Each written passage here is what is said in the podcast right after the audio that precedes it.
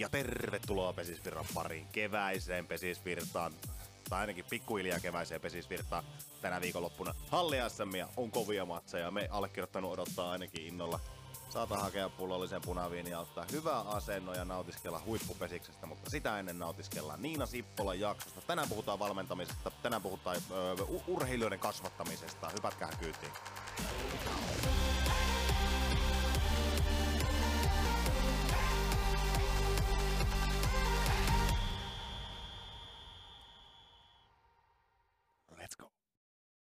Oletteko kuullut hei sellaista sanontaa, että jotenkin, miten se virallisesti menee, mutta niin pointti on se, että riittävä määrä toistoja kumoaa sattuman osuuden. Ja, ja tuota, eli tuota asiaa riittää monta kertaa, niin se keskiarvo pitää todennäköisesti niin kuin, noin niin kuin kutiinsa suurin piirtein. No herra Jumala. Niina Sippola on toivottu tähän. Viime kaudella oli äänestys, että hei kenet, niin kuin vierailta, että kenet haluaisit kuulla tässä. Kaksi ääntä taisi saada niiltä vierailta. Sitten tota, oli se äänestys somessa, että kuka on ekan kauden vika vieras. Siinä sai Niina Sippola ääniä. Ja muistan, että on jotain direktiviestejä tullut joskus, kun on jaksossa kysynyt, että laittakaa viestejä, että mitä haluatte, ketä haluatte vieraaksi. Niin sielläkin on Niina Sippola. Niin todennäköisesti se sisältö voisi olla semmoista, mitä ihmiset haluaa kuunnella, niin, niin, niin kopastaanpa. Veikka, veikkaan, että tuota, tämä on yksi huippujaksoista ennen kaikkea, kun tämä kulma on vähän erilainen kuin sen peruspelaajan kanssa puhutaan siitä hänen arjestaan ja niin edelleen. Eli tänään puhutaan valmentamisesta, urheilijan kasvattamisesta, siitä prosessista, miten valmentaja on läsnä. Mennään sitä kautta, että mitä jos sulla on yksittäisiä urheilijoita, puhutte yksilöstä. Entä sitten kun puhutaan siitä koko joukkueen tasolla tekemisestä, painopisteistä, asioiden kehittämisestä, hyvin laaja otanta niin kuin valmentamiseen, johon toki itsellä ei ole mitään kompetenssia puhua, mutta koitin, koitin tuota, nauttia itsekin kyydistä, jos näin voi sanoa. Ja sitten yksi, pakko nostaa esille, pakko nostaa esille. Itse otin, otin riskiä ja lähdin tällä, tätä aihetta vähän tuossa polkemaan, ja kyllä me jotain koko kommentteja ja mielipiteitä siitä saatiinkin. Eli kun Niina Sippolalla on kokemusta huippunaisurheilijoiden valmentamisesta, mä puhun nyt siis pesiksestä, ja huippumiesurheilijoiden valmentamisesta. On oltu naisten kärkijoukkueessa, on oltu miesten kärkijoukkueessa, niin mua kiinnosti hirveästi se, ja kiinnostaa edelleen, että millä tavalla eroaa naisten valmentaminen ja miesten valmentaminen? Ihminen on psykofyysinen kokonaisuus. Mun mielestä ää, naiset ja miehet käyttäytyy eri tavalla tietyissä tilanteissa ja se on ihan täysin loogista. Mua ki- ki- kiinnostaa niin kuin valmennuksen näkökulmasta, onko siinä eroja. No eihän siinä kyllä hirveästi eroja ole, mutta kyllä sieltä jotain löytyy. Tämä oli mun mielestä yksi mielenkiintoinen keskustelu tässä jaksossa kaiken muun ohella. Ja tuota, ei, en mä tiedä, onko mulla sen enempää niin kuin intro, intro kerrottavaa tästä. Nauttikaa kyydistä ja jakso oli mun mielestä täyttä timanttia. Joo, no niin, tervetuloa keskittymishäiriöisen ihmisen elämään. Kolme asiaa ja tuosta edellisestä introsta. Yksi niistä oli tämä Barbessi patukka, mikä on tässä meikäläisen sylissä koko ajan ottamassa. Ai, ai, ai, mutta ei mennä siihen ihan vielä. Ja tuota, toinen on se, että me tullaan jatkaa tätä valmennussaagaa tietyllä tavalla. Mulla on sovittu jo toisen pesäpallo liikkeessä vaikuttavan valmentajan kanssa, erittäin pidetyn valmentajan kanssa tuota, vierailu tälle tuotantokaudelle tuohon vähän myöhemmin. Ja tästä aasinsiltana vielä olin tulossa tähän, tulo, niin kuin tähän kulmaan, että mm, mä väitän, että mä oon aika monen pesäpalloilijan joka keskustellut pesiksestä, treenaamisesta ja niin edelleen, ihan tämän formaatinkin tiimoilta, mutta muutenkin elämässä. Ja, ja tuota, mikä on harvinaista on se, että jos, jos, jos mun mielikuva jostain valmentajasta on pysynyt niin kuin sellaisena, että si- siihen ei ole tullut oikein niin kuin lainkaan soraa ääniä. Koska mä en ole kuullut oikeastaan yhdenkään pelaajan sanovan Niina Sippalasta mitään niin kuin huonoa. Päinvastoin, totaalisesti päinvastoin. Se, se on harvinaista. Mä voisin nimetä suurin piirtein kaikki superpesis coachit. Ja tuota, kyllä mä nyt on jotain niin sora-ääniä heistä kuullut, mutta Niinasta en ole. Ja siksipä erittäin mielenkiintoista oli tänään päästä näistä aiheista keskustelemaan, mutta sittenpä nälkähän täällä kurnii jo ja aika on Barbers Double Bite Peanut Crisp. Kuulostin ihan Niilo 22 äsken, ei tuo englanti ihan lähe, mutta tota, Susanne Puistonkaan vedettiin se, oliko se nyt niin Double Bite, joku toinen crisp, Caramel Crisp, joo, mutta tänään vedetään tätä peanut crispia ja se caramel crisp maistuu ihan tuplapatukalta. Ei kun siis lion patukalta. Aivan mahtava maku ja onhan mä näitä vedellyt. Tai jännä, että kahdessa osassa. Tää patukka, tiedän jo maun, mutta nautitaan, nautitaan vielä.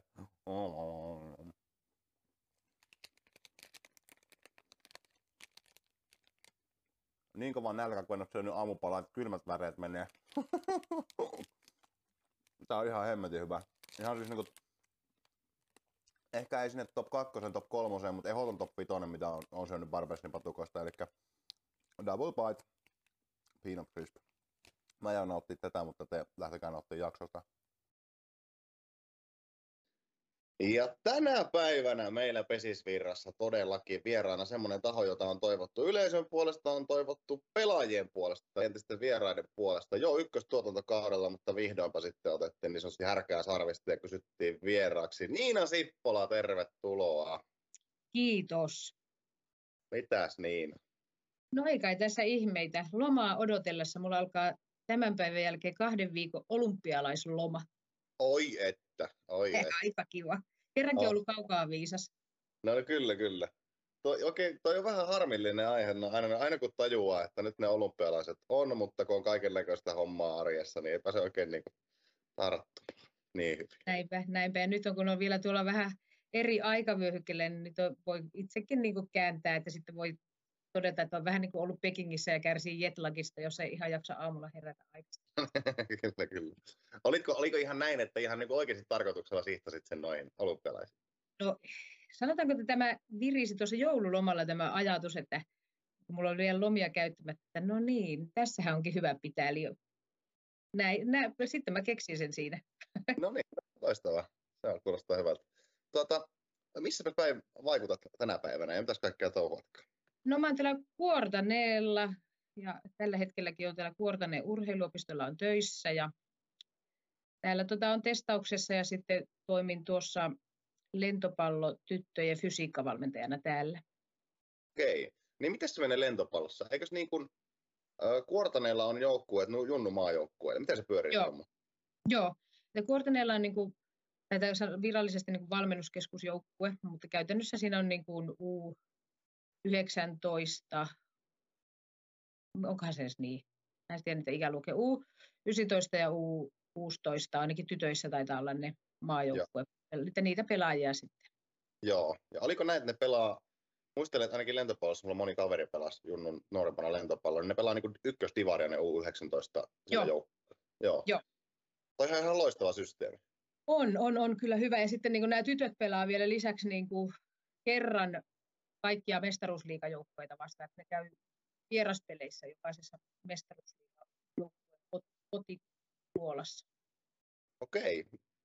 Analysoidaan vähän. Miksi muissa lajeissa ei ole noin hyvä systeemi? En osaa sanoa. niin äkkiseltään voisi luulla, että aika niin kuin antaa niille urheilijoille aika paljon. No kyllä se ainakin siinä, siinä niin kuin ainakin mitä itse ajattelen tässä lyhennällä otan, otannalla, että mä olen nyt vuoden ollut niiden tyttöjen fysiikkavalmentajana.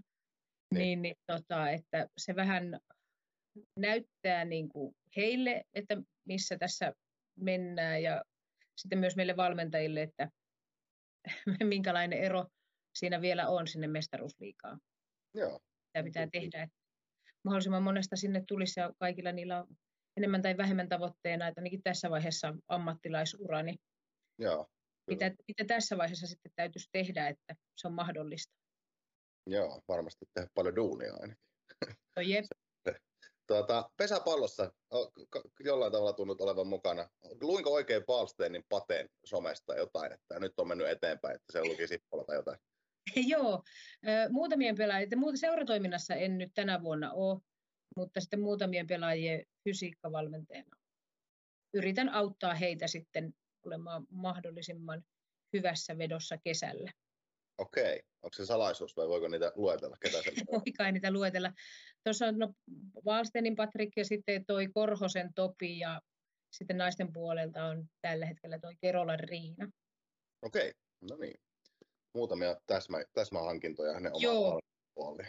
Joo, saa vähän siinä sitten ihan kiva tälleen näin, että, että kun tietyllä tavalla se on aina se joukkueen valmentaminen, valmentaminen semmoista vähän oravan pyörässä olemista, niin mm-hmm. mukava sitten tälle, että oikeasti voi vähän todella, todella panostaa niihin yksilöihin.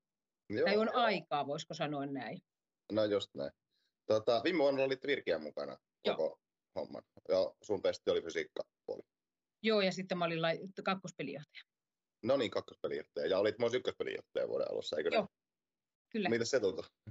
Oli ihan, ihan, voi sanoa, että ihan hauskaa pitkästä aikaa. Vähän ensin ajattelin, että mitä tästä tulee, mutta ihan, ihan hauskaa. Okei. Okay. Miten sulla on sitten mennyt? Sä aina, oletko ollut enemmän tai vähemmän aina siellä fysiikkapuolella ja niin kuin lajiin valmennuspuolella, vai onko sulla ollut jossain vaiheessa niin kuin passionia tuonne Pesiksen pelijohtopuolelle ollenkaan, vai miten se on no, mennyt? No, mä olin, no itse asiassa mun urani alkoi, pe, pelijohtovalmennusura alkoi tosissaan 2008, kun mä lopetin pelaamisen, niin sitten tuo Lau, Laurosen Kalle Vuokatissa niin suostutteli, ei, ei sanotaanko, että Kallelle kiitos siitä, että ei hyväksynyt mun ensimmäistä ei, ei-vastausta, vaan sitten, sitten mä niin, niin sinne menin Vuokatin vedon B-tyttöjen pelijohtajaksi ja valmentajaksi ja olin siinä sitten, miten, no 2014, kun se veto sitten, oliko se viimeinen kausi superissa? Ehkä vedolla, Joo. että sitten se luopui sarjapaikasta, että sitten, sitten tavallaan sen jälkeen en ole ollut niin kuin ykköspelijohtajana. Okay. Vasta nyt tuossa kävi vähän seikkailemassa viime kesänä. No niin. Katoinko väärin vai katoinko oikein, että tuota, Google kertoo, että 2013-2014 kaudella olit myös Itä-Lännessä pelijohtaja? Joo, kakkospeli. No niin. Ei kakkospeliä? Joo. Okei, okay, no niin. Puhutaanko Kalle Lauranen, tämä mikä selostaa Joo. juttuja? Okei, okay. Mullakin on Kallen kanssa sellainen historia, että tuota, olin Finlandia Groupilla töissä reilu kolme vuotta ja Kalle oli silloin markkinointijohtaja siellä. Joo. Talossa. Niin sama, samassa talossa pyörittiin silloin. Tuota, Pieni tuota, maailma. Pieni maailma, kyllä. kyllä. Uh, no miten, mulla on kohta mennään vähän tarkemmin tuonne valmentajapuolelle, mutta mi- mihin sä niin pyrit valmentajana ja tavallaan mitä kohta meet, mitä tavoitteita sulla vielä siellä? Henkilökohtaisia. Niin.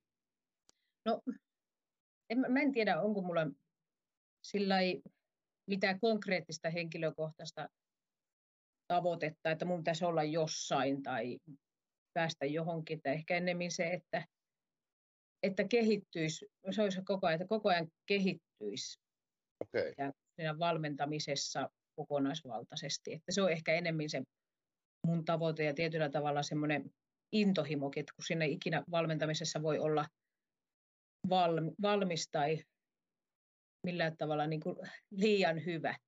Ja, ja, tavallaan ja, se siinä kiehtoo, että miten, miten voi tulla niin kuin paremmaksi vielä tai pystyä paremmin auttamaan ihmisiä, urheilijoita. Joo. No onko se niin kuin sitten, oletko vielä menossa pesiksen suuntaan vai tuleeko se, että joskus saattaa tulla vuosi semmoista, joskus ei saata tulla, vai onko se enemmän kääntynyt sulla kokonaisvaltaisesti niin kuin urheilijan valmentamista? Saatko kiinni mitä hän takaa? Joo, no ehkä niin kuin sillä ei sanotaan, kun te, no, vi, no vuosi sitten syksyllä joku, mä Lapuan kanssa tota, tein sopparin, niin mä ajattelin, että nyt tämä on jossain kohtaa siinä sitten tuli semmoinen, että se on niin kuin, niin mun, mun niin kuin viimeinen vuosi ainakin toistaiseksi, mutta Joo. ei sitä tiedä, koska pesis on aika iso intohimo, mm. etten sillä tavalla sano, että ei, ei, koska, koskaan. Joo. Mutta niin, niin, ehkä sillä Kiitos, Pärmäkoski tuolta huutelee. Hello. Niin, niin tota, öö, mihinkä mä jäin? Niin, siihen, että tota... Se siis on intohimo. Niin, niin, niin, että mi, mitä sitten tota, että toki todennäköisesti no tällä hetkellä en, en, en ole, mutta niin kuin ei, koskaan ei saa sanoa ei koskaan. Et koska nytkin olen huomannut, että olen varmaan katsonut kaikki pelit, mitä on nä- näytetty. Niin. Niin kyllä. Tulee muuten kiva viikonloppu siis seuraajille. Kyllä. By the way. Piti merkata, mulla on hieno semmoinen kalenteri, että missä tulee olympialaisohjelmat, muuten kirjoittaa siihen, että milloin on myös pesispelejä, että ei vaan ne unohdu. Ai niin, sä oot oikein valmistautunut lomaan, että siellä on joku kalenteri. Kyllä. Ai vitsi.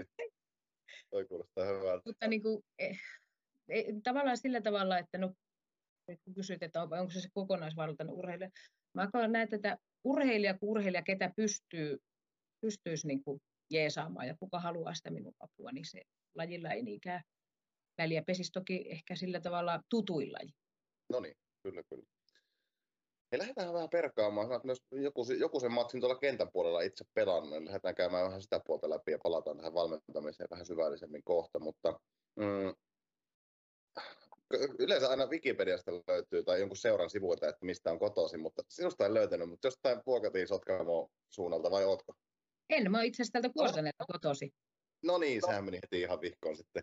Tuota... Ei se haittaa, mutta kauan asuin kyllä siellä. Melkein no, tunnen, että se on myös, puolet on varmasti vuokatti sotkamolaista minussa.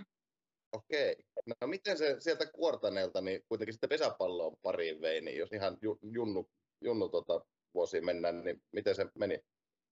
No joo, kun täällä alkoi joskus silloin ammoisina aikoina tyttöpesis ja mä olin ehkä viisivuotias, mä menin, menin ensimmäisen kerran sinne harjoituksiin ja silloin oli aika paljon vanhempia, mä en osunut silloin yhtään kertaa, sitten ne vähän turhautu siellä, jo ne kanssamatkustajat, muistaakseni matkustajat kanssa harjoituksessa oli, että mä muistan sen tunteen, kun sitten ne vähän vittuilikin, niin, mm-hmm. ja mulle tuli ihan paha mieli, mä että vittu, tässä ei varmaan saa kiroilla, mutta Aa.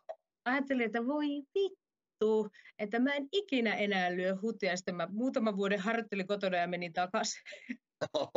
Ai niin, niin, niin. Ja okay. siitä lähti sitten, siitä sitten se lähti, että ja paljon on vaikuttanut, kun tuossa lähellä on toi Lapua, niin mä tosi tosi paljon kävin katsoa sitten siellä äitin kanssa siellä Lapualla niin naisten pelejä, kun siellä nyt oli silloinkin ihan kovia joukkueita ja hyvin pärjääviä. Joo, joo. No niin, kyllä, kyllä. Mi- paljon, mikä siinä on Kuortanella lähin niin pitäjä? Mihin se on sun maantieteellisesti, jos pitää sanallisesti No, no jos Seinäjoki, Seinäjoki, Seinäjoelle on 50 kilometriä. Täs, ja sitten tässä on noita pesispitäjiä ja Seinäjoki, Alajärvi, Vimpeli, Lapua. No, niin, kyllä, kyllä. Joo. Tosi lähellä. Siellä seudulla. Joo. No Kuortaneella, oliko teillä miten, miten vanhaksi, miten pitkälle oli siellä joukkueita ja milloin kävi ekan kerran jossain muualla ja miten mm. tavoitteellista se oli silloin ihan nuorena? No, ihan, no itsellä se oli aina semmoinen, koska tosiaan tällä pienessä, pienellä pitäjällä ja tavallaan jotenkin ainakin silloin se tuntui tosi kaukaiselta haaveelta, että joskus pelaisi super, superpesistä, niin mua niin kuin itseeni ja tosi paljon itsekseni harjoitteli, että se ajo ajoi tota minua, että minusta tulee joskus niin kuin superpesispelaaja ja ehkä niin kuin, tavoitteena oli myös, kun mä olin lukkari, niin olla myös niin kuin paras siinä paikalla. No se ei toteutunut, mutta superpesispelaaja tuli. No niin. Ja, tota, se tyttöihin asti mä pelasin täällä ja sitten, niin, sitten menin Alajärvelle vuodeksi ja sitten sieltä Seinäjoelle tuo Taunosaari ja Risto perä ja kumppanit sitten löysi. Ja siellä se sitten oikeastaan tavallaan sille joukkueellisesta joukkueen näkökulmasta tuli tavoitteellisemmaksi se pelaaminen. Okei. Okay. Oliko, liittyykö juniorivuosiin mitalleja, liittyykö itselläsi edustuksia? Ei, en, ei kun, no, silloin B-tytöissä pelasin sitten, että Kuortaneella me pelattiin aina, ei, mä, en ollut, mä olen ollut kerran mun elämässäni al- valtakunnallisella leirillä niin kuin viimeisenä C-vuonna tuolla Alajärvellä. Okei. Okay. Että muuten mä oon tota, ollut, mulla on pelattu sitten näitä alueleirejä ja siellä, sielläkin varmaan B- yhden kerran käytettiin käydä mikä A-sarjassa ja hävittiin kaikki muut paitsi yksi voitettiin. Ja, et se oli enemmän semmoista erittäin hauska, että sillä ei ollut niin väliä, että miten siinä sillä käy, kun oli vaan kiva pelata. Meillä oli tosi kiva joukkue ja kaikki nämä joukkueen jäsenet on yhä mun parhaimpia ystäviä. Että... Okei, okay, okei. Okay. No niin. No se on kantanut pitkälle. Niin Kyllä. Joo. Uh, no, ensimmäinen täppä täällä Pesiksen maailman syövereissä osuu vuoteen 1998 ja se näyttäisi äkkiseltään siltä, mitä, mikä tuli itselle yllätyksenä, että Vimpelistä on pelattu naisten superpesistä. Joo, Vimpeli nousi silloin niin kuin 97 kauden, kauden päätteeksi superpesikseen ja sitten mä, mä menin sinne 98 vuonna. Se oli mun ensimmäinen superpesisvuosi. No muistatko, mi- mi- millainen se oli se meno sinne superpesikseen? Kuulostaa siltä, että se on kuitenkin ollut niin kova tavoite itselle ja varmasti pitkään, niin sitten se niin kuin realisoitu. Niin millainen se oli se no, Se oli, se oli mukava, että oli, sillä oli mua muutaman kerran aikaisemminkin niin jo kysytty, mutta mä koin itse, että mä en ole oikein vielä valmis, että halusin pelata vielä ykköspesistä ja sitten b pelasin silloin vielä kuitenkin, niin, niin, niin, mutta sitten mä totesin, että nyt, nyt on aika mennä sinne. Oli siistiä, se oli, se oli kiva. kiva. oliko oliko niin kuin hyvä kausi? Mitä, mitä muistat siitä kaudesta? No, Oli, oli. Se, no silloin me oltiin tota, silloin, me oltiin, muista, oltiinkohan me kahdeksansia ehkä väliin.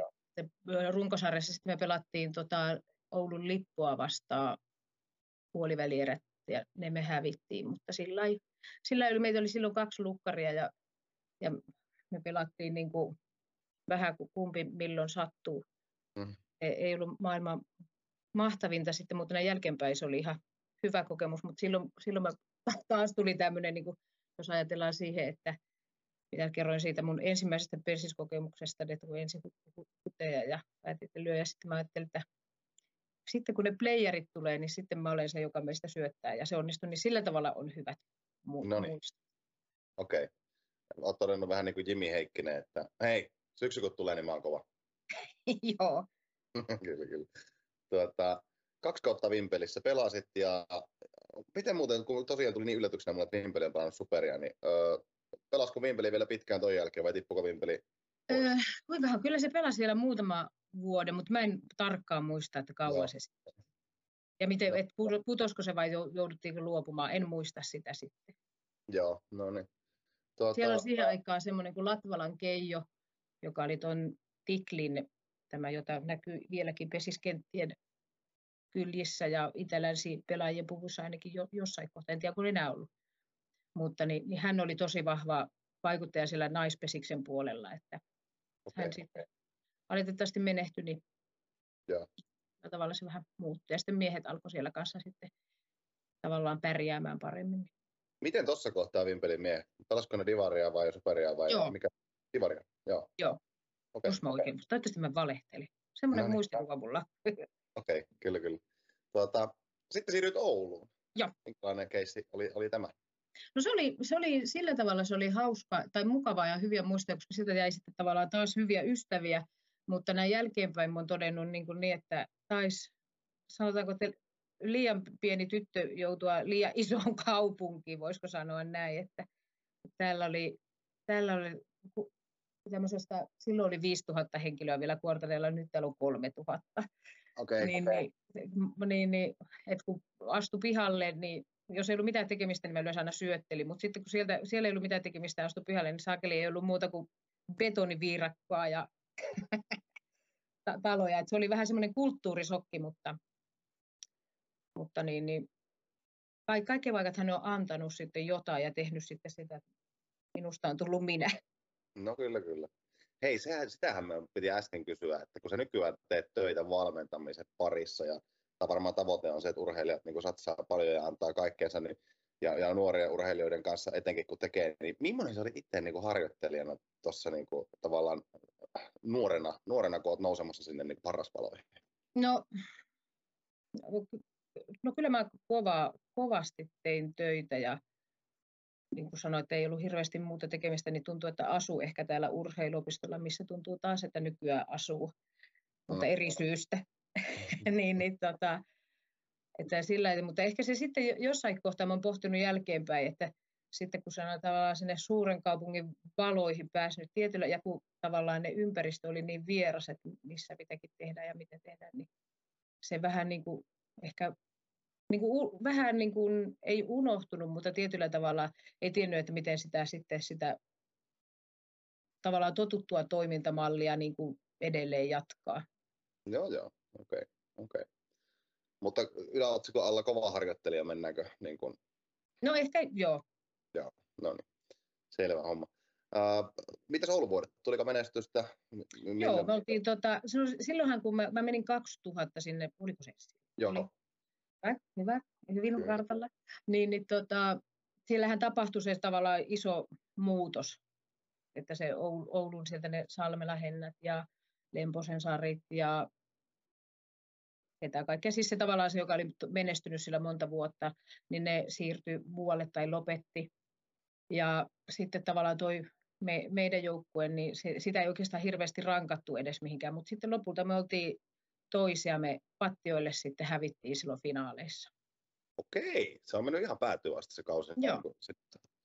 Ja sä syöttelit palloa menemään. En, no, kun mulla tuli sitten siinä vaiheessa terve, tavallaan, että mulla meni käsi sököksi, että olkapää, että mä en oikeastaan sen jälkeen ole pystynyt sitten syöttämään. Tai talvikauden syöttelin tai syötin vielä ja sitten tota, no eteläleirää tuli joku saakelin mysteerinen tauti, mutta kaikki jossakin taudissa. Mä olin varmaan kuukauden jossakin, en tiedä mikä kirppu iski, mutta jo, joku. Ja sitten mulla meni, nil, mulla, mulla se oli oikeastaan semmoinen vammautumiskierre, että mulla leikattiin siinä sitten vuoden sisällä kaksi kertaa olkapää ja sitten leikattiin nil, akillesjännettä ja nilkkaa ja, ja siitä, sitten siitä lähtien mä oikeastaan ollut sitten lyöjäjokerina.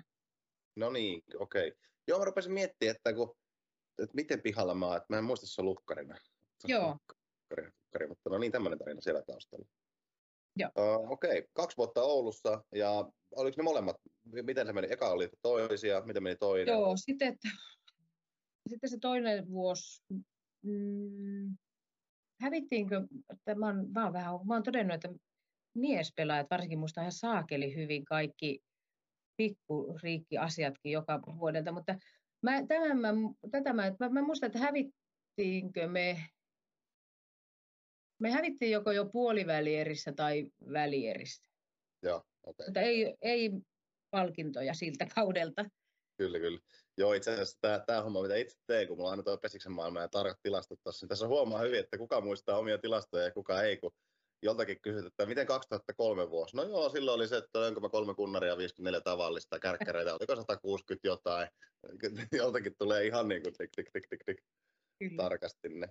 Äh, Ilmajokea ja Ylihärmää on sitten tuossa äh, muutaman vuoden pätkä. Mitä on jäänyt niistä vuosista mieleen? No oikeastaan ehkä se, että siinä vähän etsittiin ikään kuin omaa suuntaa takaisin siinä pesiksessä, että, että ehkä se, semmo, semmoinen kohta. Ja sitten, sitten, niin, niin, sitten siinä sitten ehkä vähän taas alkoi löytymäänkin se, että miksikäs tätä tekee ja mitä sitä haluaa. Ja sitten, sitten tosiaan ylihärmässä ja sitten, sitten petojusseissa ura loppui taas siihen hopeamitaliin. Okei. Okay. Hei, otetaan tuohon kiinni. Mielenkiintoinen aihe, jos sä oot niinku vesissä on aina tärkeä juttu, sä oot mm. kova reenaamus, tehnyt paljon töitä sen eteen, ja sitten sulta viedään se syöttäminen. Oliko se vaikeaa? Oli, oli. Joo. Oli se tietyllä tavalla vaikeaa. Ja tota, joo, oli se.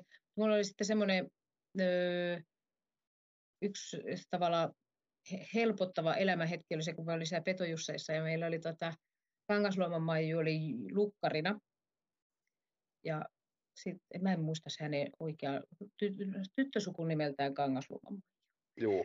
Niin, niin tota, sitten hän oli Saksassa vaihdossa ja sitten meillä oli Lapua vasta harjoituspeli. Mua jännitti ihan saatanasti se, että pitkästä aikaa syöttämään ja mä muutenkin olin kova jännittämään.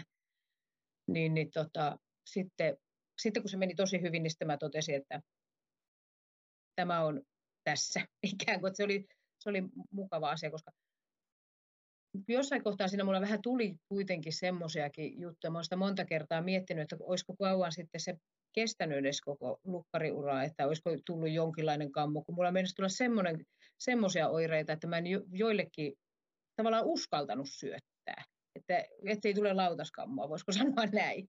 Okei. M- miten toi näyttäytyy? Tai niin kuin, että sä vaan nostat vaan palloa sitten keskelle lautasta. Niin, niin ja, sitä, niin, tai sitten, että sä et uskalla päästää sitä palloa irti kädestä. Aivan, okei. Okay. Onpa mielenkiintoista. Joo, se on vähän, toi on tuo lukkari vähän, se on niin kuin urheilun maalivahti, että pitää olla vähän erikoinen tyyppi. Näin mä Kyllä. sen, sen homman. Kyllä, että se oli, se oli jännittävää. Ja sitten se oli kauan aikaa sillä niin kuin, oikeastaan mä pääsin siitä pelostani eroon vasta sitten, kun mä menin jymyyn miesten joukkueen mukaan. Ja sitten kun se oli jotenkin, no, ne oli ne oli jotenkin, se oli hyvin ystävällisiä, että kun mä sanoin, että tästä, mä en tiedä, mihinkä tämä pallo tästä nyt vaikka menee. No, no ei se mitään haittaa, että syötä vaan. Niin, ja niin. Sitten, se, sitten, se, sitten se jotenkin tuli se perspektiivi, että ihan saatirin sama kai se, että mihin se meni, menee. Kyllä, kyllä. Joo, Joo okei, okay, mielenkiintoista. Uh, mikä, paljon sulla on niin kuin, mitallia niin sanotusti yhteensä noilta pelivuosilta sitten? Ainakin kaksi hopeaa ollaan tässä käyty läpi.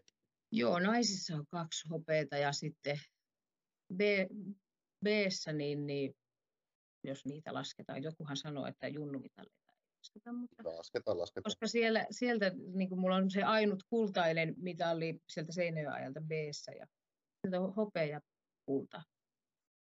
Ja sitten on valmennuspuolelta niin aika monta hopeaa. Joo. No, Peto Jussi viimeinen vuosi, se oli se hopeavuosi. Joo. No mikä se sai sitten tekemään semmoisen päätöksen, että olisiko taas sitten tässä? No se oli ehkä taas samaten vähän niin kuin tässä tämänhetkisessä tilanteessa, että mä silloin kun so, miet, mietittiin tai neuvoteltiin sopimusta, Hmm. niin mä mietin, että, nyt, että eiköhän tämä nyt, tavallaan tavallaan, että se oli niin kuin jotenkin, että nyt, nyt tämä on tässä. Okay. En, mä, en mä pysty sanomaan, että mikä siinä oli sitten se. Joo. Tuota, 2007 Peto Jussi, käydään vähän läpi, ketä siellä oli teitä pelaamassa? Mäkin muistan, se Kangasluoma, pelasiko silloin vielä siellä? Joo, Kangasluoma. Maan- Oliko Kirsi Alalipasti tuolloin jo? Oli, se oli silloin nuori. Kirsi Alalipasti, oli meillä siellä jokerina ja se hänen ensimmäisen, ensimmäinen kautensa taisi olla silloin. No niin, kyllä kyllä. Sitten oli Alestalo Minna ja Sanna. Aivan. Sitten oli minun sisko Leena. Sitten oli Hautala Hanna. Suomisen Miia. Mäen Elina. Kollarin Salla. Nyt mä, jos mä jonkun unohdan, niin... Ah, no ne, ne nyt mä muistan tässä. Joo. Menee vähän sekaisin sitten ne vuodetkin, että siinä vaihtuikin sitä joukkuetta. Että Kyllä, kyllä. Joo, mä itse ollut 12-vuotias tuossa, ja koska minäkin muistan varmaan, tiedätkö, 80 pinnaa noista, mä saan niin kuin, että toi näyttää muuten tolta, toi näyttää tolta. Semmoinen, kun itse intohimoinen pesäpallon seuraaja, niin varmaan niin kuin ensimmäisiä vuosia on just tuossa, mistä mä niin kuin muistan. joo, Muistan itse, niin mielenkiintoista kuulla. Mutta joo, eikä ollut näitä, Elina Mäki oli aivan huippula, se oli koppari, joo, kyllä. Sitten nämä Alestarot oli, nekin oli aika iso roolin pelaajia, oliko molemmat ainakin toinen. Joo, Sanna oli kanssa koppari ja Minna oli sitten tuota, linjapelaajana. Okei, no niin. No mutta on täällä tämmöinen, mikä pitää vielä käydä läpi, että sitä on vielä 2008, olet käynyt ykköspesistä kuitenkin pelaamassa. Mä en laske sitä. No okei, okay. mikä siinä, reenasitko se ollenkaan talvella vai oliko se vaan, että ei, Ei. haluttu pelaa meidän kanssa? En, en reenannut, kun se oli semmoinen oikeastaan, että mä niin kuin va- siinä vuonna jo valmensin niitä. Joo. Ja en, en edes tiedä, miksi, Mm. miten, miten mä siinä sitten yhtäkkiä olin välillä jokerina. Okei, okay. niin kyllä, kyllä. Tuota, ennen kuin mennään sitten itse sinne valmennusosioon, niin tässä kun miettii tuota uraa, niin missä kohdassa sulla alkoi tuolla tulla semmoisia fiiliksiä, että sustapa voisi tulla valmentaja? No, varmaan sitten, kun se Kalle Lauronen soitti mulle. Ei. Ei vaikka, no joo oikeastaan, että sillä tavalla mä, mä oon ollut kiinnostunut valmentamisesta niin kuin ihan pienestä asti, että meidän kotileikit on ollut sitä, että mä oon valmentanut mun pikkusiskoa ja pikkuveliä ja, ja tota, sillä että se on, mä oon siitä tykännyt sillä lailla Okei. pitkä aikaa, että mutta ehkä se sitten oikeastaan, no ja sitten kun mä pelasin, mä mun siskon kanssa täällä Kuortaneella jotenkin E-junnujen valmentajia muutamina vuosina. Joo. Niin, niin, ehkä se sitten, kun se Kalle soitti, niin sitten niin. täysin heräs. Okei. Hei, lähdetään tähän väliin ottaa karhupätlejä ja jatketaan sen jälkeen Aasinsillalla, tai siis liukumana tästä sitten sinne valmentamiseen. Ja tänään puhutaan Battle-osiossa semmoista aiheesta kuin rockteipistä. Mä kerron ensin mun oman kokemuksen ja esitän peräkysymyksen. Joko mun silmät ei, ei, ei kerro mulle kaikkea, tai mä oon huomannut, että talvipeleissä, hallipeleissä en näe yhtä paljon rockteippiä pelaajien ää, käyttävän kuin mitä näin kesällä. Onko näin, että sitä ei kannata käyttää talvella? Vai mistä tämä johtuu? Aika näppärä huomio, Juho. Tota, en ole itse niin paljon hallipelejä kattonut, että olisin pistänyt merkille, mutta voi hyvinkin pitää paikkansa. Ja tota, mä en kyllä usko, että siinä hallissa pelaamisessa olisi niin hirveätä eroa siihen kesän pelaamiseen. Voi toki olla, että ei mennä ihan täydellä liekillä ja heti sinne altaan syvään päähän, mutta tota, Kyllä mä voisin melkein veikata, että jätkät on sen verran hyvässä kunnossa tämän talviharjoittelun aikana. Ollaan treenattu ehkä lihaskuntoa ja tämmöistä niin kuin fysiikkaa jonkun verran, niin ei koeta, että tarvitaan mitään tällaista huoltavaa tai hoitavaa toimenpidettä sinne pelin ajaksi. Et ehkä sitten kesän kovat pelit ja se kova pelirytmi nostaa esiin sieltä jonkinnäköisiä lihasjumeja, kramppeja tai kipuja ja sitten lähdetään vasta teippaamaan. Et eli ei ole sellaista ennaltaehkäisevää. Voisiko Aika tässä olla? Niin, niin en tiedä. En tiedä, onko meidän kummallakaan tähän vastausta, mutta varmaan se, se, se huomiossa on niin jotain, jotain perää. Onko se nyt nimenomaan sit näin, että talvella ne on kuitenkin vain niin osa reenin kautta. Kesällä sulla on koko ajan takaraivossa se, että jos minä loukkaannun nyt, se on meidän joukkueelle karmeen huono juttu. Jos mulla on pienikin tuntemus, että jossain nilkassa, missä pohkeessa, jossain on joku pieni tuntemus, niin, niin mä teen kaikkeni sen eteen, että sille ei tapahdu edes mitään pientä. Tuleeko se niin kuin ihan näin, näin niin kuin loogisesta kulmasta vai? Totta. Ehkä tässä voitaisiin tällaisena pienenä äh, vinkkivitosena kaikille pelaajille, joukkueille ja urheilijoille, että jos teillä on kesän aikana ollut jotain ongelmia, tai jos tuntuu, että tota, te olette kesällä käyttänyt sitä teippiä enemmän kuin talvella, niin kyllä mä suosittelen, että käyttäkää myös talvella, koska se teippi myös ennaltaehkäisee no niitä vammoja. Tähän, voi, tähän olisi kiva saada joltain pelaajalta, mikä käyttää kesällä, mutta ei käytä talvella, niin kommentti, että miksi. Mutta niin. erittäin hyvä vinkki sieltä. Ja ehkä siinä syy, syy on joku tämmöinen ihan looginen. Kyllä. Mutta se voi, siis toi, toi kuulostaisi järkeen käyvältä, että kesällä kun on, siis sehän on ihan järkyttävä määrä, mitä jätkät pelaa, ja ne on aika kovia suorituksia, mitä kentällä tehdään, niin tota, kyllä se niin kuin teippi varmasti on isossa asemassa, ja muu lihashuolto on isossa asemassa. Seuraavan kerran, kun sulla on joku pelaaja haastiksessa niin, tai vieraana podcastissa, niin kysä Seppä, että onko niitä haavereita enemmän, tai tehdäänkö muuten tällaista hoitavaa huoltoa talvella vähemmän kuin kesällä? Näin.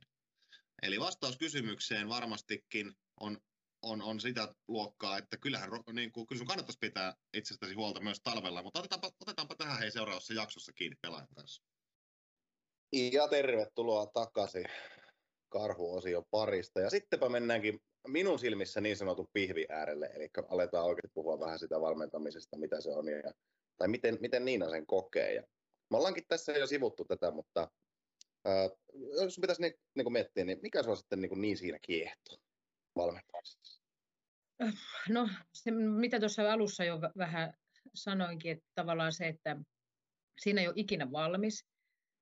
Ja sitten tavallaan mä oon aina, mua on kiehtonut se, että miksi, mitä ihmisessä tapahtuu milloinkin. Ja ehkä se niin kuin semmoinen, että niin on, tietyllä tavalla se on mun mielestä myös niin kuin ihmisten auttamista, se valmentaminen, niin se on mun mielestä myös semmoinen mukava. Ja miten sä, miten sä pystyt auttamaan jotain eteenpäin, tai jossain, jos on joku on, ongelma, tavallaan, että joku, ei, joku asia ei mene eteenpäin, tai on jotain terveyshuolia tai tämmöisiä, niin kuin, sanotaanko tämmöisiä fysiologisia terveyshuoleita, johon niin kuin harjoittelulla ja tämmöisellä, niin niiden tavallaan, että jos siihen pystyy antaa apua ja muuta.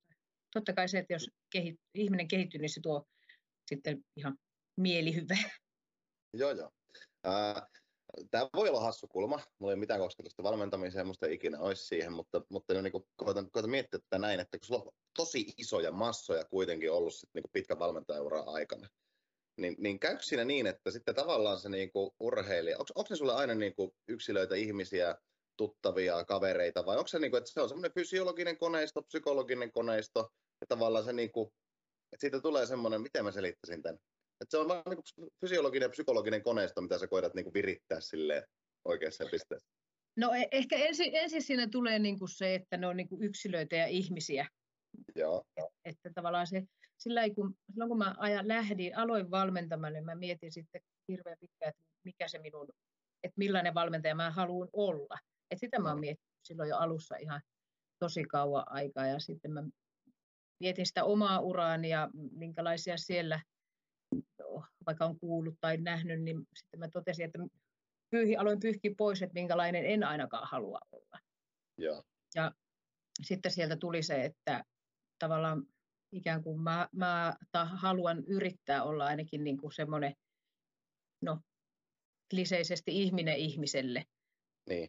Silloin se ei ollut vielä, nykyään se on vähän jo klise, mutta silloin se ei niin ollut klise lause. Että semmoinen, että niin kuin tavallaan, että mä halusin, että mä kohtaan sen ihmisen ja kuuntelen sitä oikeasti ja sitten niin kuin aletaan sitä miettiä yhdessä ikään kuin sitä, vähän tietenkin ikävaiheesta riippuen, että miten hänestä saataisiin se mahdollisimman paras versio itsestään siinä urheilijassa ja tavallaan sitten, että, että se kehitys jatkuu. Joo, joo. Tavallaan just hain niin sitten kulmaan siihen, vaikka mä, mä teen itse niin myyntiä, mä tapaan B2B-myyntiä, mä tapaan asiakkaita. Jos mä, mä oon vaikka tavannut tuhans, no en ehkä tuhansia, mutta varmasti vähintään, vähintään tuhat palaveria. Niin kaikki kuitenkin lähtee siitä, että jos se niin kohtaa sitä ihmisenä, niin sitten ei tule helvettiäkään siitä hommasta. Mutta loppujen lopuksi sitten kuitenkin, kun katsoo taaksepäin, niin se on aina samanlainen palaveri, se on aina sama prosessi. Se menee tälleen perseelle ja tälleen se onnistuu.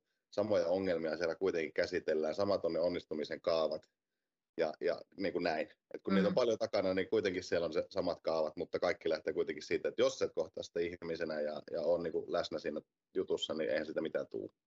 No niinpä.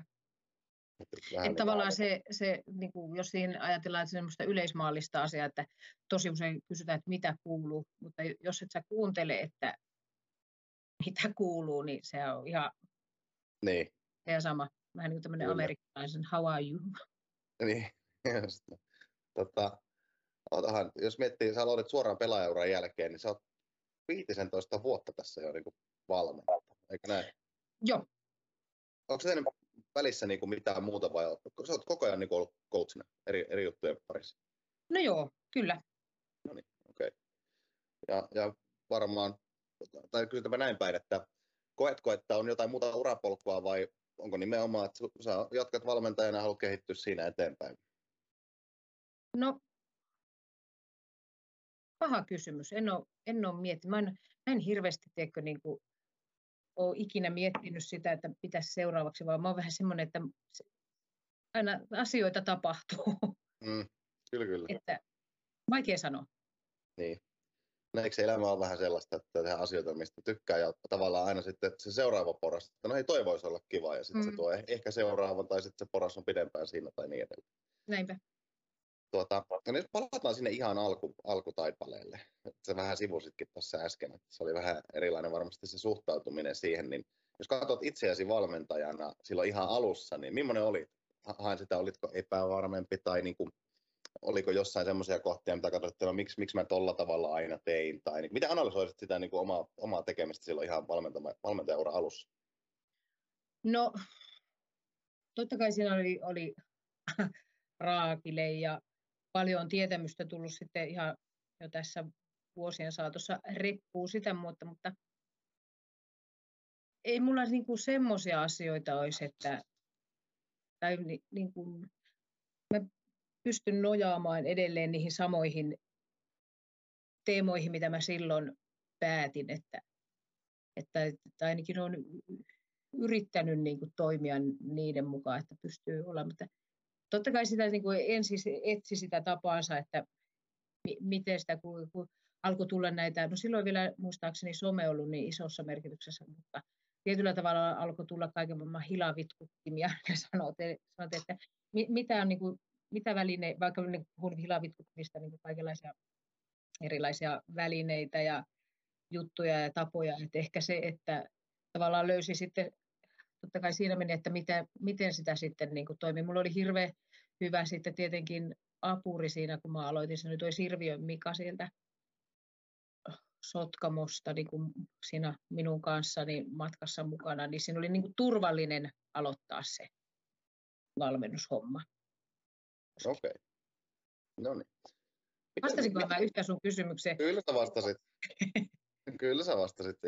Äh, miten, mit, miten, niin kuin, millä, minkälaisia mittareita sulla on niin kuin, mitata sitä omaa onnistumista, epäonnistumista, tekemistä? Mistä se nyt koostuu? No, no totta kai ne, niin kuin ne, että se urheilija, ketä valmentaa, niin meneekö se eteenpäin niissä asioissa, mistä, mitä on ajateltu, ja sitten niin, niin se, että mikä fiilis sillä urheilijalla on, ja jos puhutaan nyt sitä yksilövalmennuksesta. Sitten totta kai, jos puhutaan niin kuin joukkueen, joukkueen valmennuksesta tai siitä, niin että tulee, tapahtuuko sitä, mitä, minkä tavoitellaan, eli sitä menestystä. Mm. Okei. Okay. Miten se... Tavallaan semmoisia asioita on pyrkinyt niin kuin miettimään, että mihin, mihinkä tavallaan se minun tekeminen niin kuin milläkin hetkellä vaikuttaa. Esimerkiksi jos ajatellaan nyt nykypäivää, niin mulla on hölkäsen pöläystä tavallaan lentopallosta, mutta että vai, pystyykö sillä fysiikalla, niin kuin, tavallaan jos puhutaan sitä lajiharjoittelun tekemisestä, mutta, että, mutta tavallaan mahdollistaako se niitä tyttöjä pelaamaan paremmin, niin ehkä se on sitten niin kuin esimerkiksi mittari. Oh, no niin, kyllä, kyllä. Miten se meni, jos puhutaan joukkuepuolesta ja, ja otetaan pesikse kiinni, koska sulla on siihen paljon kokemusta ja, ja seuraajat sitä seuraa paljon, niin miten ne coachit niin miettii ennen, ennen kautta tavallaan syksyllä? Voitko valmentaa kaikkea? Mennäänkö niin talvella kaikessa eteenpäin vai määritetäänkö siellä sen joukkueen tiimoilta painopisteitä miten tarkkaan? Tyyliin, että meidän on kehitettävä nopeutta. Tänä talvena tehdään enemmän töitä sen eteen. No kyllä, kyllä ainakin oma kokemus on se, että niin, sitä tavallaan painotetaan joukkuetasolla ja sitten painotetaan, tehdään painopisteet niin kuin jokaiselle pelaajalle erikseen, että okay. missä ton, mitkä on tuon noin tutut, että mihin se keskittyy vaikka tänä, tänä harjoituskautena ja muuten. Ja. Joo. Onko pelaajat muuttunut jotenkin tuossa 15 vuodessa? Kuitenkin viime, viime vuonna oli vielä paljon kosketuksessa Pesiksen kanssa tai, tai niin kuin, onko lajin vaatimukset muuttunut, onko ne kääntynyt painopisteet jostain vai onko se kuitenkin isossa kuvassa aika samanlaista? No, no kyllä mä niin näen, että niin kuin tässä, tässä tavallaan on tullut, no ehkä se jo lähti silloin, silloin 2010-luvulla tai silloin tavallaan, että se fysiikka enemmän ja enemmän niin kuin on painottunut ja tietyllä tavalla siellä vielä se nopeus ja semmoinen, että niin kuin jos ajattelee, niin kuin, jos mä, kun mä tuossa yksi päivä mietin niin kuin sitä omaa, omaa niin kuin uraa, niin ei, mä muistan, että silloin ihan niin, kuin niin tuskassa olisi kesällä vaikka tehty sitä fysiikkaa, vaan ehkä, ja yleisesti, että se oli oheisharjoittelua, että pääpaino oli sitten kuitenkin siellä lajilla. Ja nyt, tämä on taas mun mielipide, niin, niin välillä tuntuu, että tietyllä tavalla se fysiikkaharjoittelu niin kuin välillä, niin kuin, tai se olennainen hukkuu kuitenkin välillä, että sitten se itse pesis. Että mitä, niin kuin, jos ajatellaan jotakin lyöntitoistoja, niin silloin oli, me mentiin mieluummin paukuttamaan palloa pressuun ihan tuha, tuhottomasti, kuin sitten tekemään jotain fysiikkaharjoitusta. Ja välillä musta on tuntunut, että se on kääntynyt niin kuin toisinpäin. Okei mielenkiintoinen. Tämä tulee ihan jatkumana viime jaksosta, koska Myllyniemen Juuson kanssa keskusteltiin tästä samasta, että sillä on ihan samanlainen fiilis. Joo. Ja välillä tuntuu, että sä oot fysiikka, fysiikka, fysiikka, fysiikka, fysiikka, fysiikka juttuja. Joo. Tuota, onko jotain osa-alueita, missä sun mielestä nykypelaajat on parempia tai huonompia kuin, kuin, äh, niin kuin vaikka 15 vuotta sitten, jos ei saa sanoa nopeutta, nopeutta tai siihen liittyviä ominaisuuksia? No, mä voisin sanoa, että ihan yleinen, ihan yleinen se urheilullisuus ja fysiikka yleisesti. Ja. Varmasti, varmasti niin kuin kovemmalla tasolla ja siitä, mun mielestä siitä ei niin kuin voi johtaa, syyttää niin kuin ketään, että no, silloin ei tehty vaan tavallaan se, niin kuin just mitä puhuttiin, että painopiste on niin iso ja tietyllä tavalla sitä kautta ne lajin vaatimukset on muuttunut sitten. Mutta mä en hyvin, hyvin mä en muutenkaan ihan hirveästi tiedä, tykkää verrata, että no, vaikka se on mun mielestä ihan mahdoton keskustelu se, että kuka on vaikka kaikkien aikojen parhaimpia, mm. koska ajat on niin erilaisia. Niin, onko vähän sama kulma kuin se, että on vähän hölmöä käydä näitä keskusteluja, että no ei olisi Wayne Gretzky, tehnyt niin paljon tehoja NRS, niin. jos pelaisi nykyään sama. Niin. Sama. Joo, okei. Okay. okay. Sitten mulla on mun mielestä mielenkiintoinen aihe, kehen mä en oikein keksi, että kuka olisi parempi kertomaan. Puhutaan, kun sä, sä oot valmentanut miehiä, sä oot valmentanut naisia, sä oot valmentanut molempia aivan huipputasolla. Eroaako se toisesta? Miten, miten miesten ja naisten valmentaminen eroaa toisesta? Mä arvasin, että sä kysyt. Tota... Mutta en tiedä, osaako vastata. No silloin, ja mua itse naurattanut itse asiassa tämä asia, kun silloin kun mä siirryin tavallaan naisista miehiin, silloin kun mä menin Jymyyn, niin mä ajattelin, että no eihän tässä oikeastaan niin kuin hirveästi mitään eroja. Taisin sitä julkisestikin sanoa, että ei siinä niin kuin hirveästi eroja. Mutta sitten kun taas kun mä siirryin takaisin niin kuin sitten miespesiksen puolesta naispesiksen puolelle, niin sitten mä totesinkin, että nyt mä olen ollut vähän väärässä, että sitten siinä ehkä huomaskin niitä eroja vähän enemmän. Okei. No mitä ne erot on? Voiko niistä puhua? No, mä, mä yritän niin kuin ehkä, mitenköhän mä saan niin sinne piirrettyä selväksi suomeksi. No ehkä se sillä ei, ja niin kuin, että tavallaan ei ole loukkaus kumpaakaan Mm. puolta kohtaa, koska on niin kuin puolensa ja puolensa. Öö, no naisissa ehkä enemmän sitten lopulta kiinnitetään, kiinnitetään huomiota lillukan varsiin. Okei. voisiko käyttää sillä lailla. Ja, ja tietyllä tavalla, no jo, sehän on ihan fakta, että jos huo, hu- huono, huonosti menee, niin se on kaikissa sama, että niin sillä että se on ero. Mutta ehkä semmoinen niin kuin, sitten niin kuin vielä, tavallaan vähän välillä niin kuin etsimällä etsitään niitä ongelmia, voisiko Okei. käyttää sillä.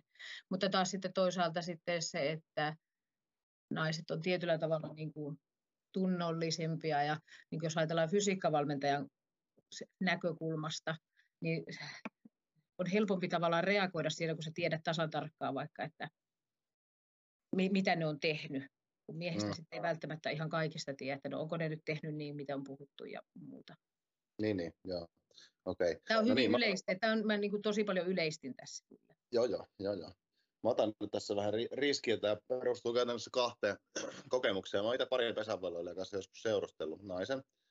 Ja tuota, mulla oli sitten semmoinen kokemus ja ajatus siitä hommasta, että jotenkin semmoinen niin henkilökemio, kemioihin on tosi tärkeää varmaan siellä naisten joukkueissa vaikuttaa. Tai kun mä kuuntelin niitä juttuja, niin musta tuntuu, että ei meillä miehissä ole ikinä tällaisia ongelmia, että on jotain kuppikuntia tai että tä- tälleen puhutaan vähän selän takana tai tälleen. Saatko kiinni, mitä mä haen? Tavallaan, jos, jos, jos, mu- musta tuntuu aina tältä, että jos, jos vaikka meillä miehissä sanotaan tosi kovasti tai tulee joku tosi kova crash treeneissä tai tälleen, niin se on ohi niiden treenien jälkeen. Mutta sitten musta aina tuntuu, että, että jotenkin naisissa jääkö se niinku kyteemään tai tällaiset asiat.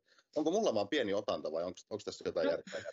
se on varmaan, varmaan tietyllä tavalla se asian käsittely, että voi olla, että se varmasti helpommin voi jäädäkin tietyllä tavalla. Ja sitten se ehkä, kyllä mä veikkaan, että oma kokemus, että, että tietyllä tavalla se jää niin kuin, on sitten mies tai nainen sinne aivolohkoihin, Mm. mutta sitten tavallaan, että se on, se on ehkä näkyy sitten eri tavalla, että vaikuttaako se siihen, mm, siihen se joukkuetekemiseen.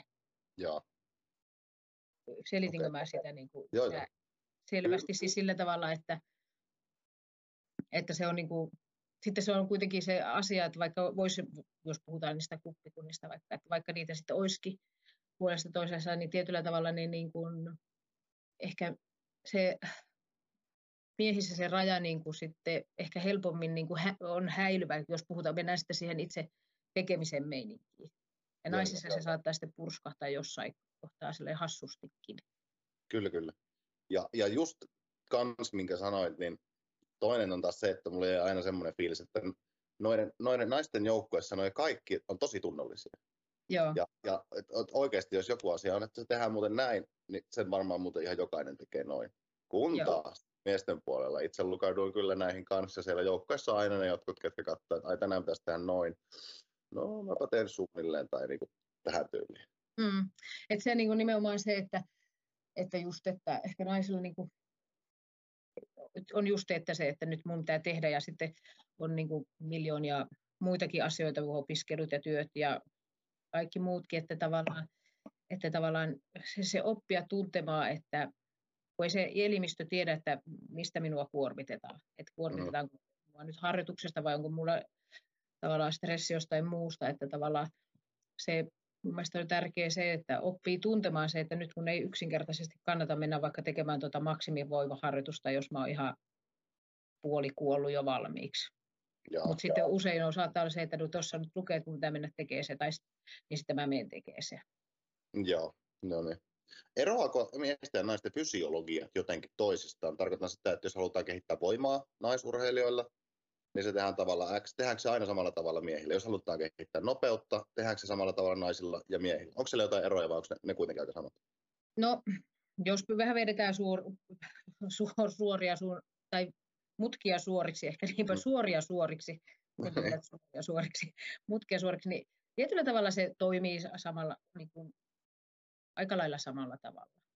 Ja. Ja sitten kun kuitenkin ehkä suurempi ero on sitten siinä niin kuin yksilöiden, yksilöiden fysiologiassa, että jo, joihinkin lihas tarttuu ihan pie, pienesti ja joihinkin vaikka olisi joka päivä puntilla, niin ei niin kuin välttämättä millään tavalla.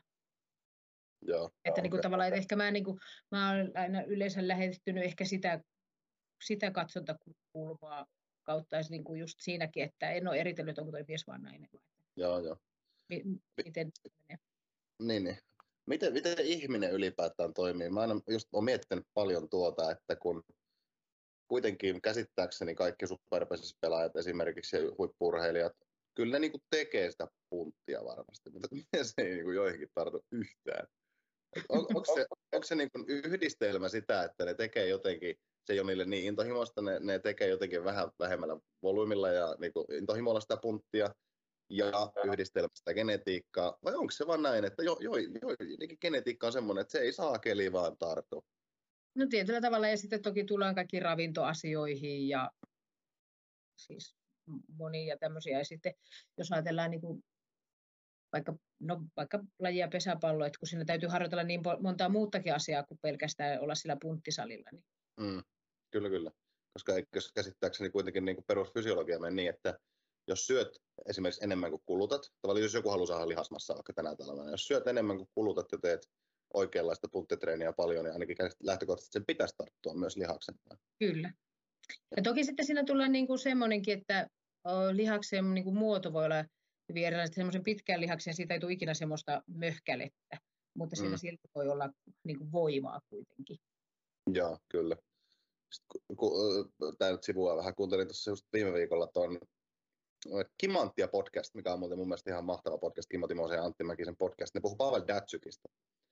Että ei voi olla totta, että millainen urheilija, että kun se näet, näet niin kuin tuota, jossain muussa kuin lätkäkamoissa, niin se ikinä uskoisi, että toi voi olla niin, kuin niin hyvä jääkiekkoilija. Kaveri ei ole ikinä kyykännyt sataa kiloa, mutta on ollut maailman parhaita jääkiekkoilijoita. Pirun terävä jäällä ja niin edelleen miten nämä sitten tulee, mistä nämä koostuu? Hain pesikseen esimerkin Juha Niemi, kenen kanssa on jonkun verran arkea päässyt aikoinaan viettämään. Eihän se ole missään nimessä vahva. Ei se kuntopalloissakaan nyt mikä ihan hevonen on, mutta toki lyönti lähtee ihan napakasti. No joo, mä en, to, toki kun mä en häntä siis sillä tavalla niin kuin tunne yhtään mitään, mutta sitten taas tässä tullaan niin kuin näihin tehon tuottoon, tekniikkaa, niin kuin tämmöisiä, tämmöisiä liikeketjuihin ja että miten ne toimii, niin, niin Joo. Se, se, se, se, esimerkiksi tuommoisia asioihin. Kyllä, kyllä. No entäs tämä kulma sitten, jos vaikka otetaan se Pavel Datsuk esimerkiksi tai, tai otetaan vaikka Niemi esimerkiksi, niin onko se suoraan verrannollinen? Olisiko Pavel Datsuk ollut vielä terävämpi jäällä? Olisiko, löysikö Niemi vielä paljon kovempaa, jos ne olisi vahvempia? Ihan vaan niin kuin vahvempia niissä No tästäkin varmaan ollaan niin kuin eri mieltä. Minun, minun mielipide on se, että ei välttämättä. Joo. Mihin perusteella? Joku, joku, toinen, joku toinen voi olla taas eri mieltä. Että jos ajatellaan vaikka sitä vahvuutta, totta kai se antaa niin kuin mahiksia, että jos vaikka Datsuk olisi ollut vahvempi, mutta sitten taas sitten sitä, että, että olisiko se saanut niin kuin siitä niin paljon niin kuin hy, irti siitä lihasta, että miten se olisi niin kuin reenattu ikään. Niin, niin, okei.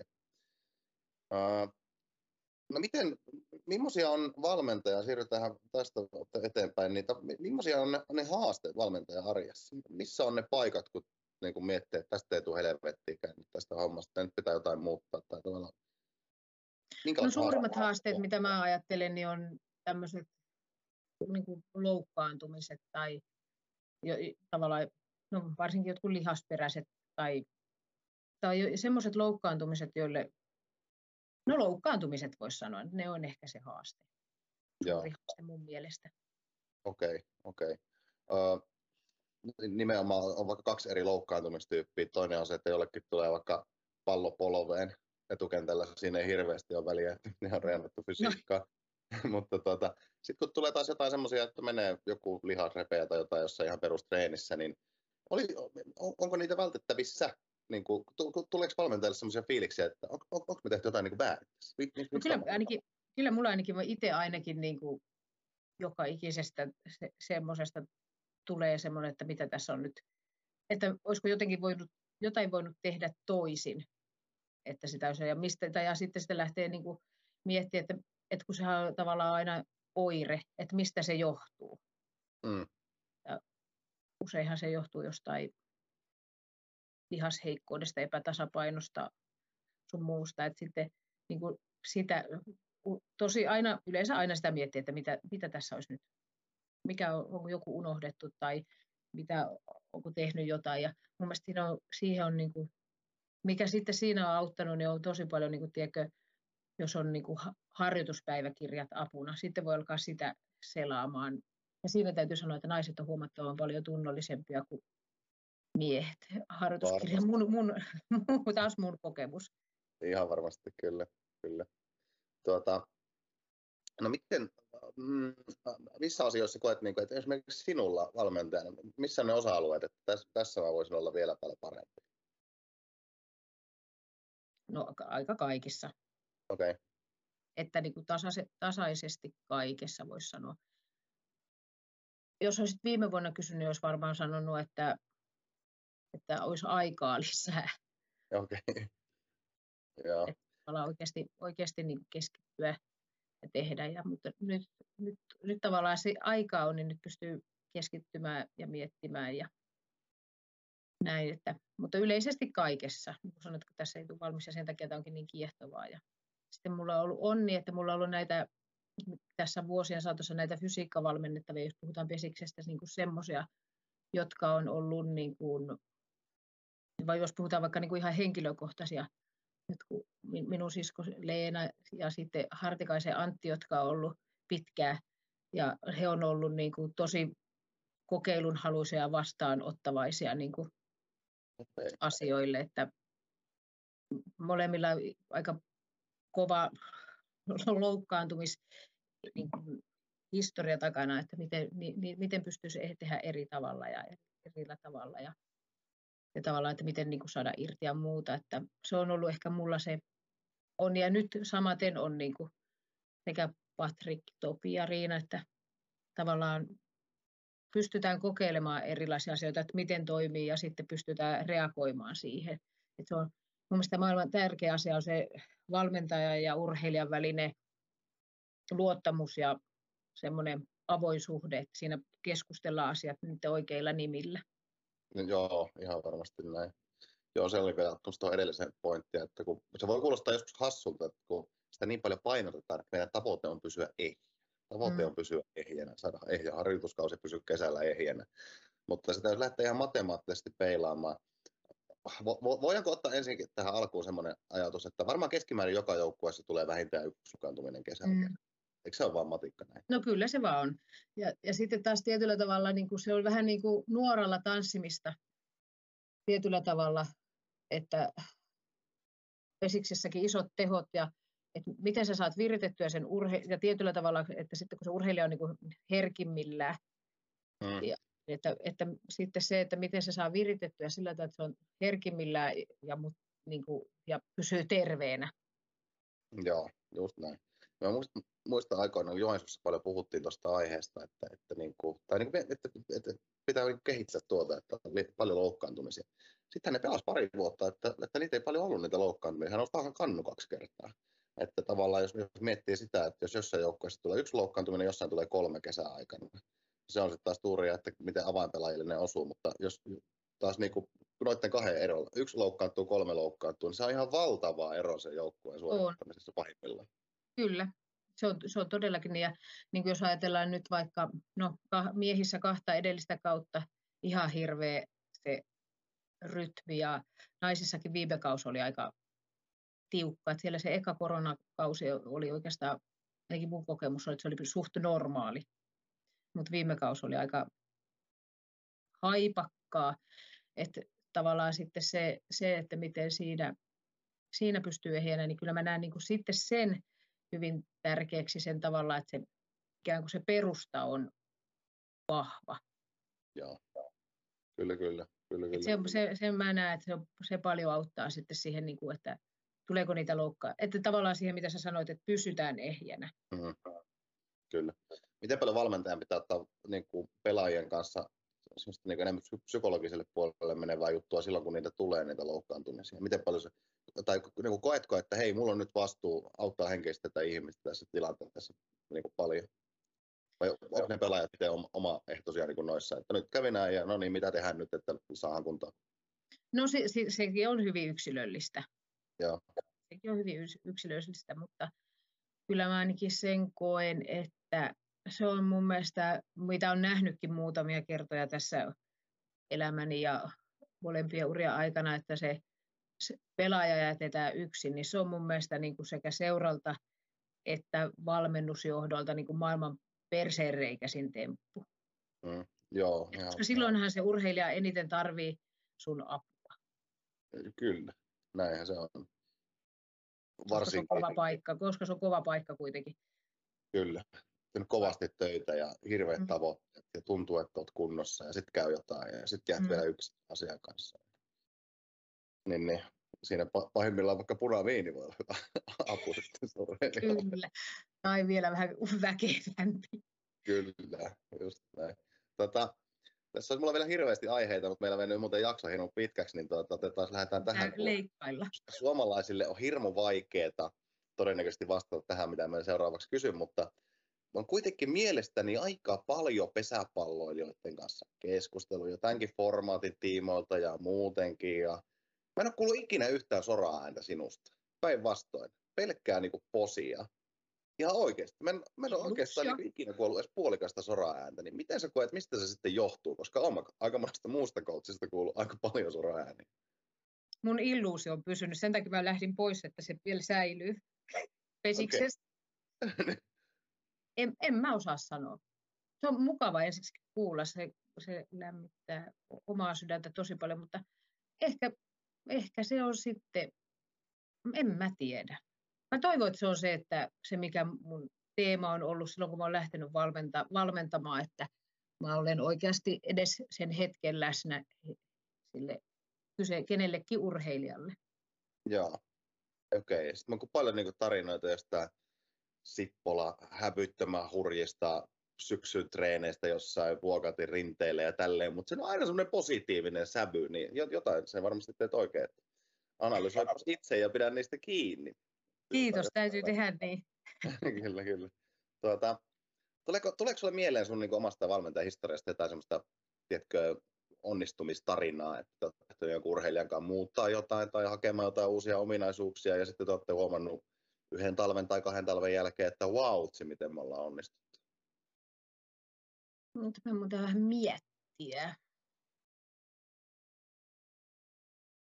No ehkä, ehkä tota, mä en tiedä, no, tarinahan päättyi hyvin surullisesti kuin akillesjänteen katkeamiseen tuolla Antti Hartikaisella, mutta sillä tavalla mä koen, että siitä on semmoinen tietyllä tavalla hyvä mieli, että silloin kun Antti sitten Jymystä siirtyi Kouvolaan ja me tie, hyvin tarkasti mietittiin, että mitä me nyt tässä tehdäänkään ja miten, miten niin kuin tehdään ja miten muutetaan juttuja, niin mä koen, että siinä, niin kuin, siinä niin kuin oli yksi semmoinen, miten sitten kuitenkin se Kouvolan vuosi oli Antilla tosi onnistunut ja hyvä ja tavallaan siitä, tavallaan miten hän koki sen kroppansa toimivan ja tavallaan sitten se auttoi niin kuin minun mielestä hänen niin kuin, tavallaan semmoisen, että vaikka hän olisi päällään seisonut, niin se itseluottamus oli niin, kuin, niin hyvä sitten. Okay. Ja sitten tavallaan se, ehkä sitten semmoisena isompana juttuna se, että miten hän sitten tota myös niin kuin, tosi paljon niin kuin, alkoi ymmärtää, no koko ajan, ainahan hän on ollut kiinnostunut, mutta mun, mä en tiedä, sitä pitää ehkä kysyä Antilta joskus, että näkee tämä asia näin. Hän myös niin kuin, urheilijana itse hoksasi tosi paljon asioita ja vielä enemmän alkoi miettiä juttuja niin kuin kaikkien kuormituksen ja rytmityksen ja tämän suhteen. Joo. Hartikainen. tuota, viimeisenä tähän valmennusosioon. Mikä on sun mielestä kaksi tärkeintä asiaa niin kuin hyvällä valmentajalla? Yläotsikolla kaksi teesiä aloittavalle valmentajalle. Mitkä on, jos, jos pitäisi kahteen asiaan tiivistää, mitkä on tärkeintä juttuja? Sano uudestaan. Mulla, Jos pitä- mitkä on kaksi- leikkaamaan näitä? Öö, no pystyn tarvittaessa, mutta ehkä... Mulle tuli vielä toinenkin tarina tuohon to, mieleen. tuohon Okei, äsken. Jatka. Sitten toinen, toinen on sitten tietenkin mun oma sisko Leena, jolla niin kuin meni tuossa, montakohan kertaa sillä meni, ka- kaksi kertaa meni tuo niin kuin ristiside putken poikki ja sitten tota, se aika syvistä kuopista niin kuin nou, nousi ja sitten tota, oli, pari vuotta oli jopa pela, suunnilleen pelaamat puolitoista sen, niiden takia, niin sitten kuitenkin sieltä möngersi kohtuu, ei mistään loistojoukkueesta, hyvin menestyneestä joukkueesta, niin, niin Itä-Länseen ja vielä pystyi pelaamaan vauva-aikaa. Se oli mun mielestä semmoinen toinen, mistä mä oon iki onnellinen loppuelämäni. Oi. Vielä omassa perheessä, varmasti. Jep. Kyllä, kyllä. Tota, mutta joo, se oli, kysymys oli siis, että kaksi tärkeintä teesiä tai niin kuin, ominaisuutta aloittavalle valmentajalle, missä kannattaisi, niin kuin, mihin kannattaa satsata omassa itsessä. Mm, no mun mielestä se, että löytää se oma punainen lanka siihen valmentamiseen, että sillä tavalla, että sulla on selkeä näkemys siitä, että miten sä ajattelet sitä valmentamista, johonka pystyy sitten ottaa tavallaan mukaan niin kuin täyttämään sitä reppua, niin kuin muistaa sieltä sun täältä niin kuin ottaa oppia, mutta tavallaan sitä, että, että sulla on se oma joku juttu, että et sä apinoi ja sitten si- sen kautta yrittää kehittää sitä te- omaa tekemistä, vaan on semmoinen, sanotaanko, että leivän juuri, johon sitten se alkaa kokoamaan se leipä. Okei, Et se on niin kuin yksi. Ja sitten se, että niin kuin on rehellinen, re- rehellinen itselle ja rehellinen muille niin kuin kaikissa asioissa. joo. All right, mennään niille. Tota, tähän väliin minäpä kerron täältä yhden kaupallisen tiedotteen kuulijoille ja jatketaan sitten ö, vielä pikkusen ihan loppuosio, eli kaikkien urheilijoiden tuttu, tuttu, tuttu ruoka-aine on kaurahiutaleet ja meidän Pesisviran toinen pääyhteistyökumppaneista on Tuohinon tila, joka tekee tämän homman premium-tyylillä ja pikkasen, pikkasen paremmin kuin oikeastaan kukaan muu, eli 1500-luvulta juurensa juontava perhetila Kempeleestä Pesispitäjältä. Siellä tehdään ekologista kaurahiutaletta prosessoimattomasti, höyryttämättömästi ja ympäristöystävällisesti. Ja voi kertoa, että jokainen, joka kokeilee kerran tuohinon tilan kaurahiutaleita, sitten jotain ihan tavallisia, niin tietää tasan tarkkaan, mistä minä puhun. Eli vahva suositus tuohinon tilan kaurahiutaleille ja kaurahiutaleille ylipäätäänkin. Erittäin hyvä tapa pitää nälkää. Itse käytän tuorepuurossa aamu ja ilta. Semmoinen. Mutta sittenpä vielä valmentamiseen liittyen muutama tämmöinen top 1 lista. Katsotaan saadaanko tänne nimiä. nimiä. Tota, ensimmäinen olisi, että lahjakkain voiman kehittäjä, mitä sulle on tullut mieleen. Semmoinen, että sä teet ohjelma ja katsotaan, että näin, näinpä se taas kehittyy. Kun tämä miettiä. Kauanko mä saan miettiä näissä? En kauaa. Ei kauan, se on paha. Tai näin, näitähän voitaisiin mennä yläotsikon yksi lahjakkaimmista alla, että kuka tulee mieleen esimerkiksi.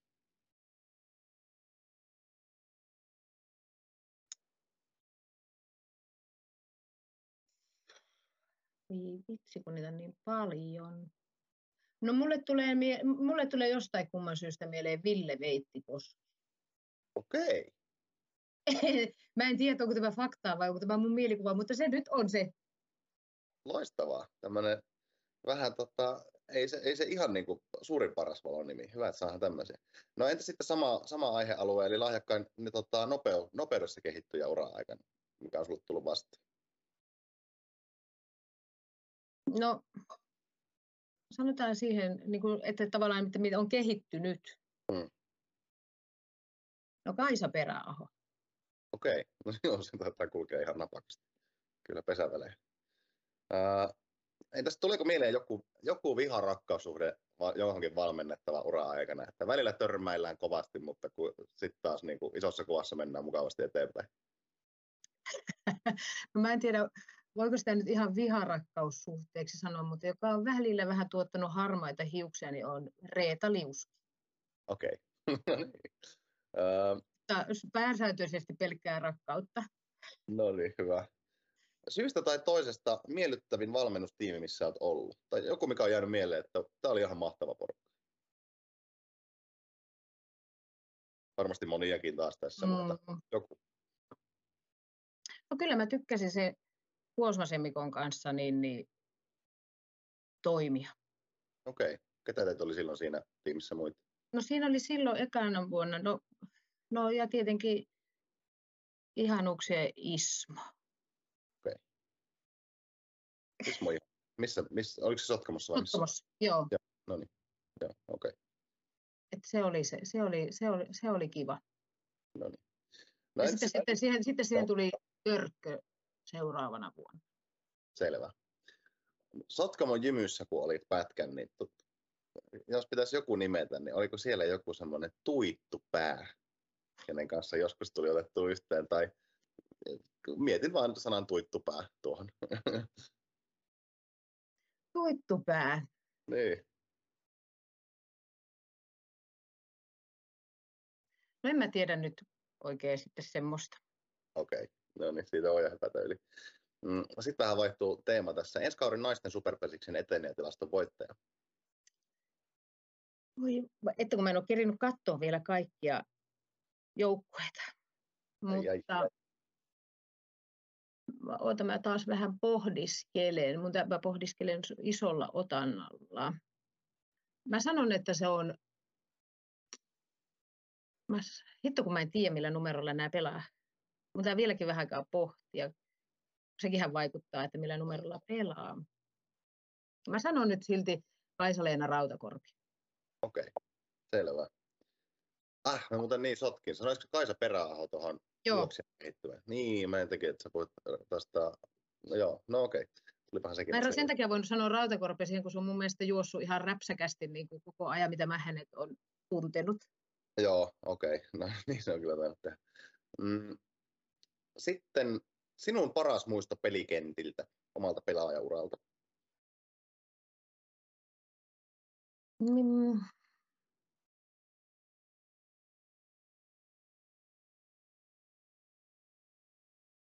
Paras muisto.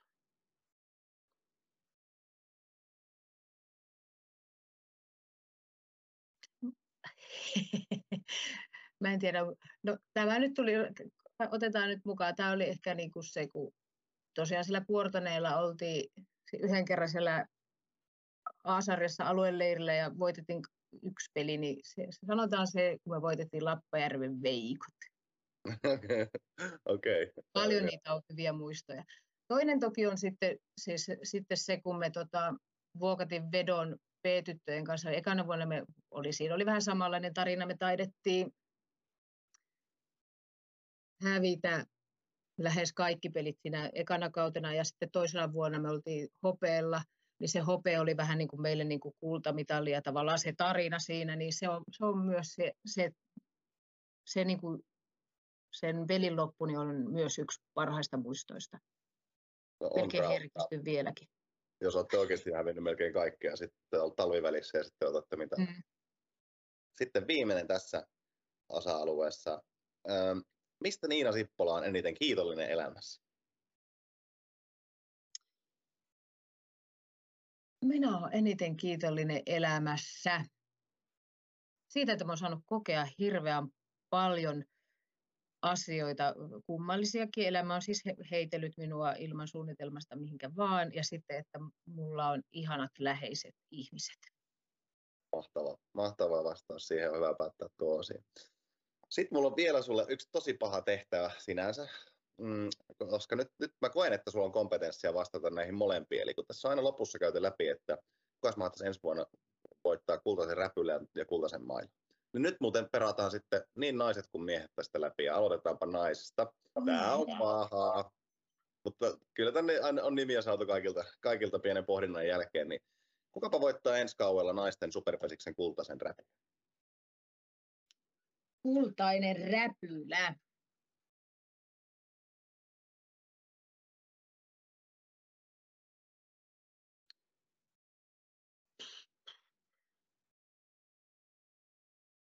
Mulla nyt, mä olen nyt vasta menossa Porissa. Mm. Mä sanon, mä, mä sanon tämä on, tää on mun musta hevonen. Mä sanon tähän, että Silja Syrjälä. Okei. Itse asiassa joo, tämä oli ensimmäinen nimi Silja Syrjälälle tässä osiossa, mutta seuraava kysymys, joka on Kultainen maila, niin siellä löytyy Silja Syrjälältä yksi ääni, mutta tuota, mennäänpä eteenpäin kohti, eli Kultainen maila. Kuka voittaa Kultaisen maila? No, tähän kyllä mun ilmiselvä vastaus on Emma Körkkö. Joo. Mikä on muuten erikoista, että tämä oli eka ääni Emma Körkylle tässä. Oho.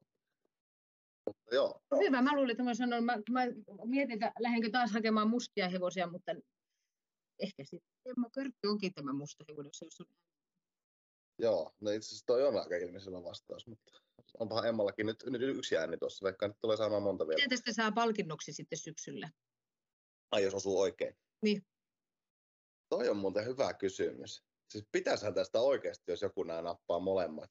Jos osuu toisen, niin siitä ei vielä kannu nouse, mutta todetaan näin, että sata varmasti jonkun palkinnon annan, jos jonkun äänet osuu oikein. En tiedä vielä Yes. minkä.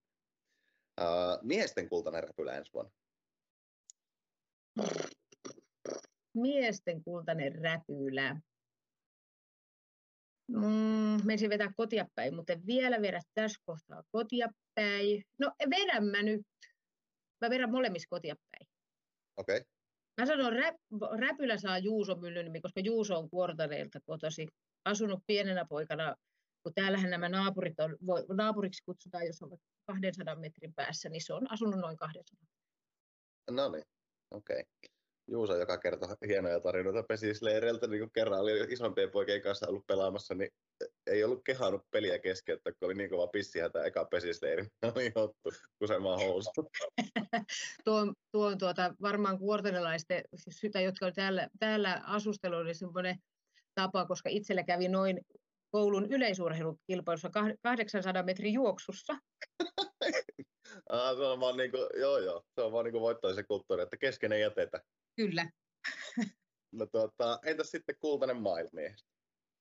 No mä, mä, tota, mä nyt vedän tässäkin kotiin päin, niin se on Patrick Wallstein. Patrick. Ensimmäinen ääni Patelle näissä. Yes. Pitää Siitä hei liukumalla Onko tässä, onko tässä niin kaksi kategoriaa tässä kilpailussa, että kuinka paljon tässä pitää nyt alkaa paineistamaan näitä urheilijoita, jos niitä näkee tässä turuilla ja toreilla? Alat Että onko niin miehistä oma ja naisista oma? Joo, miehistä oma ja naisista oma, Hyvä. kyllä.